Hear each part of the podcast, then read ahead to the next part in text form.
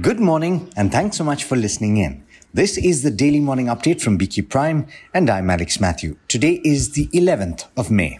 The votes are in, and the exit polls have thrown out their projections for the assembly elections in Karnataka.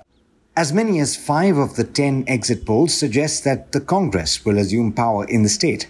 A political party or coalition needs 113 seats out of the 224 seat Vidhan Soudha to register a victory. Several exit polls also predicted a hung house in the state with the Congress in the lead and the Bharatiya Janata Party a close second. If this comes to pass, the H.D. Devegowda led Janata Dal Secular will play kingmaker as it has in the past.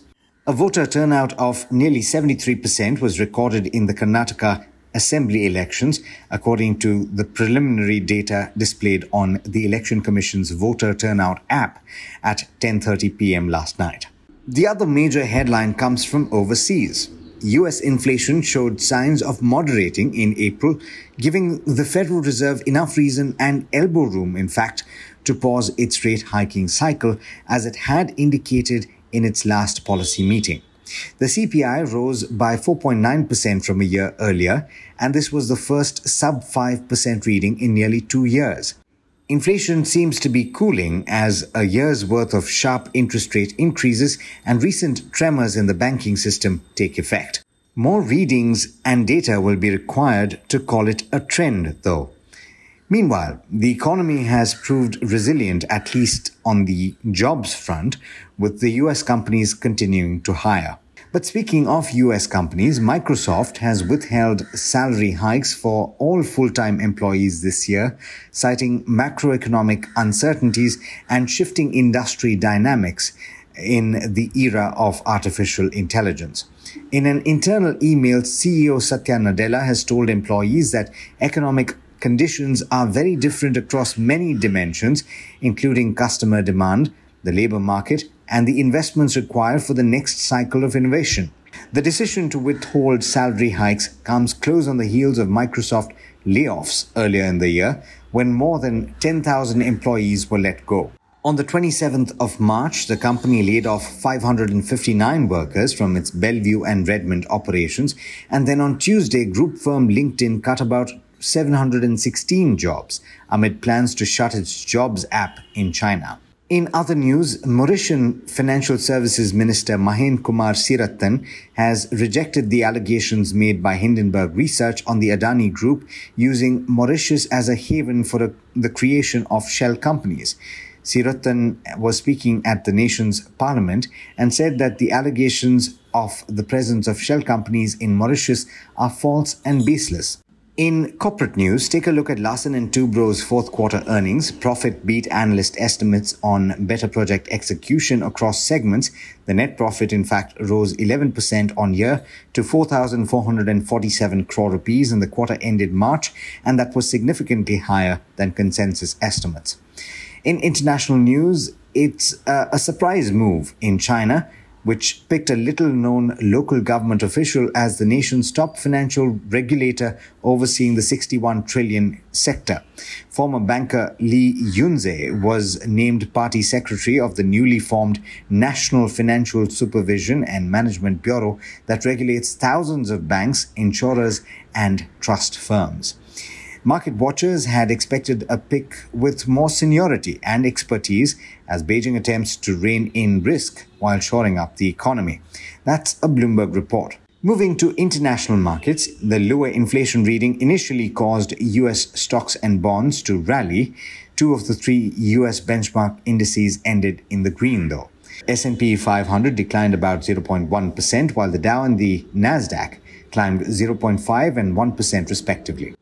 We've started weak in the Asia Pacific region with two of the three early risers marginally lower. And with that, it's over to Niraj Shah for the trade setup for the day in India. Morning, Neeraj. Lots to digest. Karnataka exit polls and US inflation. What are you focusing on at the start?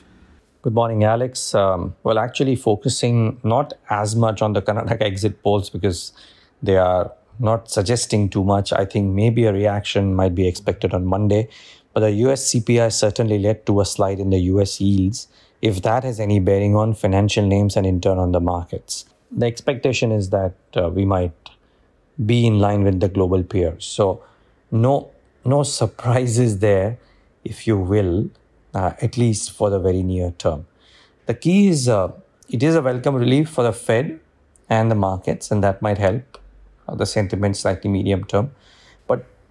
Individually, it's been a very, very bottom up market for the last few days. So, profit booking, for example, continues in PSU banks, but NBFCs continue to stoke higher. Select capital goods stocks looking overbought, but people are now talking about moving to the second run stocks, and therefore a lot of shift within sectors also might be seen. It's an interesting day of results in that we have Asian Paints and Eicher from amongst the large caps, and then a clutch of important mid caps. There is Deepak Nitrite for the spec chem space. There's also Siemens for the cap goods space. Aditya Birla Capital has been in news recently um, and Gujarat State Petronet, the first, I believe, of the Gujarat PSUs to come out with numbers. So lots of important things to watch out for. Then, in terms of stock reactions, you would suspect that L&T will do rather well for itself, uh, simply because the results were ahead of estimates, and now we're seeing brokerages sounding sanguine. So you know that the reported numbers were ahead of estimates. Uh, CLSA notes that the key message was that not only did it beat three of the four FY23 guidance targets, but it also guided for a stronger FY24 on a higher base. Key surprise in the FY20 Q4 orders was the mega defense orders, which it did not announce. It sees an improving outlook apparently with the 122 US do- dollars pipeline, which is up about 14% for the core E&C business, and with a revival in the domestic capex ahead of elections and GCC capex momentum expected to continue. So, core E&C margins declined, yes, but actions to improve the return ratios should soothe the nerves. Net net after ABB, L&T follows up, and if Siemens also does well, then the market will believe in the story of the cap goods and the capex revival. Dr. Reddy's was a bit of a disappointment. In fact, uh, the numbers were below estimates. A sharp decline in, after the Revlimid highs in the previous quarters. The core business performance was weak. In fact, analysts estimate that the OPM for the core business was just about 16%, which shows deterioration over the previous years. I would suspect that despite the fact that brokerages have sounded bullish or rather not bearish would be the right term, Dr. Reddy's could be, have a bit of a corrective move. Just note that pharma has a bit of a tailwind going for it, and that might help. But I expect an initial knee jerk to Dr. Reddy's. A lot of pre positioning in that, expecting good numbers. Gujarat Gas, in line with Mahanagar Gas, much better than estimated numbers, could see a bit of a reaction. MCX, the DMA has permitted commodity derivatives for FPIs, and that could be a positive. The the important one might be Adani Enterprises, uh, not just for today, but for the next two days, because the board meet uh, will board will consider and approve on May 13 a proposal of raising funds by way of equity share issue or any other eligible securities. After the whole Hindenburg saga and the withdrawal of the FPO, this is the first renewed attempt by the Adani Group at fundraising and will be watched with very, very close eyes. Of course, this will just be the approval on May 13th. The actual fundraise will happen later, but it certainly brings the stock in focus. So do watch out for that.